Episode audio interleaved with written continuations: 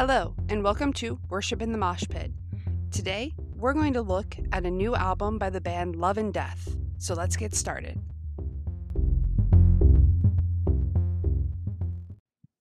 Love and Death is a kind of supergroup of some favorite rockers in the Christian and secular scene. The group is led by Brian Head Welch, the well known guitarist and backing vocalist of the nu metal band Korn. A born again Christian, he famously found a relationship with God during his deep addiction to the sex, drugs, and rock and roll lifestyle.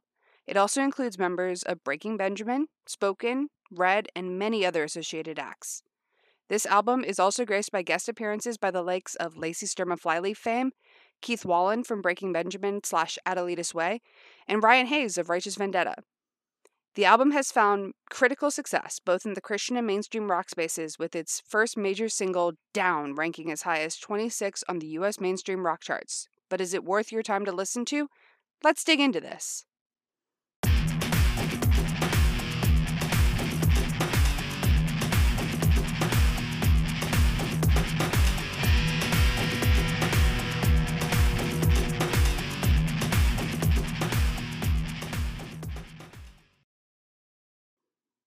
This album starts incredibly strong. Infamy serves as the titular track for the album, setting up a dark and exciting atmosphere. The two standout songs of this album, in my opinion, include the third track on the album, Down, which also serves as the first radio single off of this album. This song is definitely everything you'd expect from a radio single, playing Brian and JR's voices against each other, and Brian's screams bring a wonderful heaviness to the album.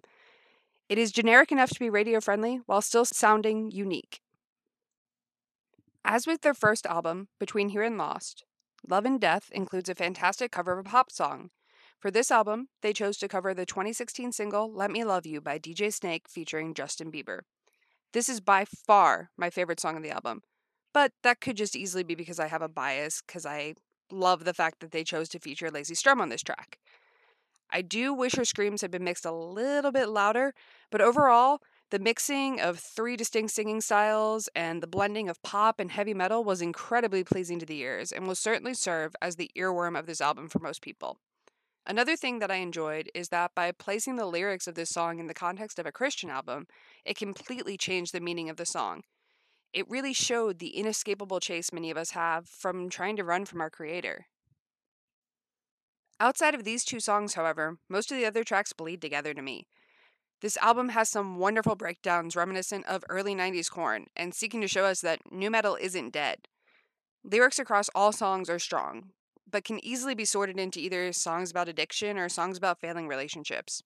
Despite the fact that most of these songs are written or co written by other members of the band, the influence of Brian Head Welch is completely undeniable.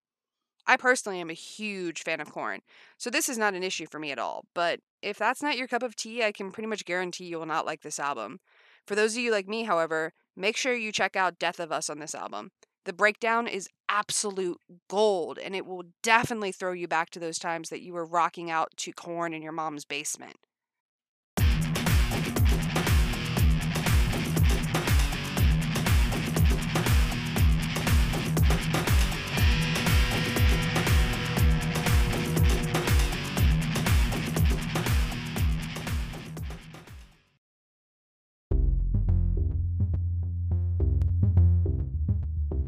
So, overall, is this album a home run?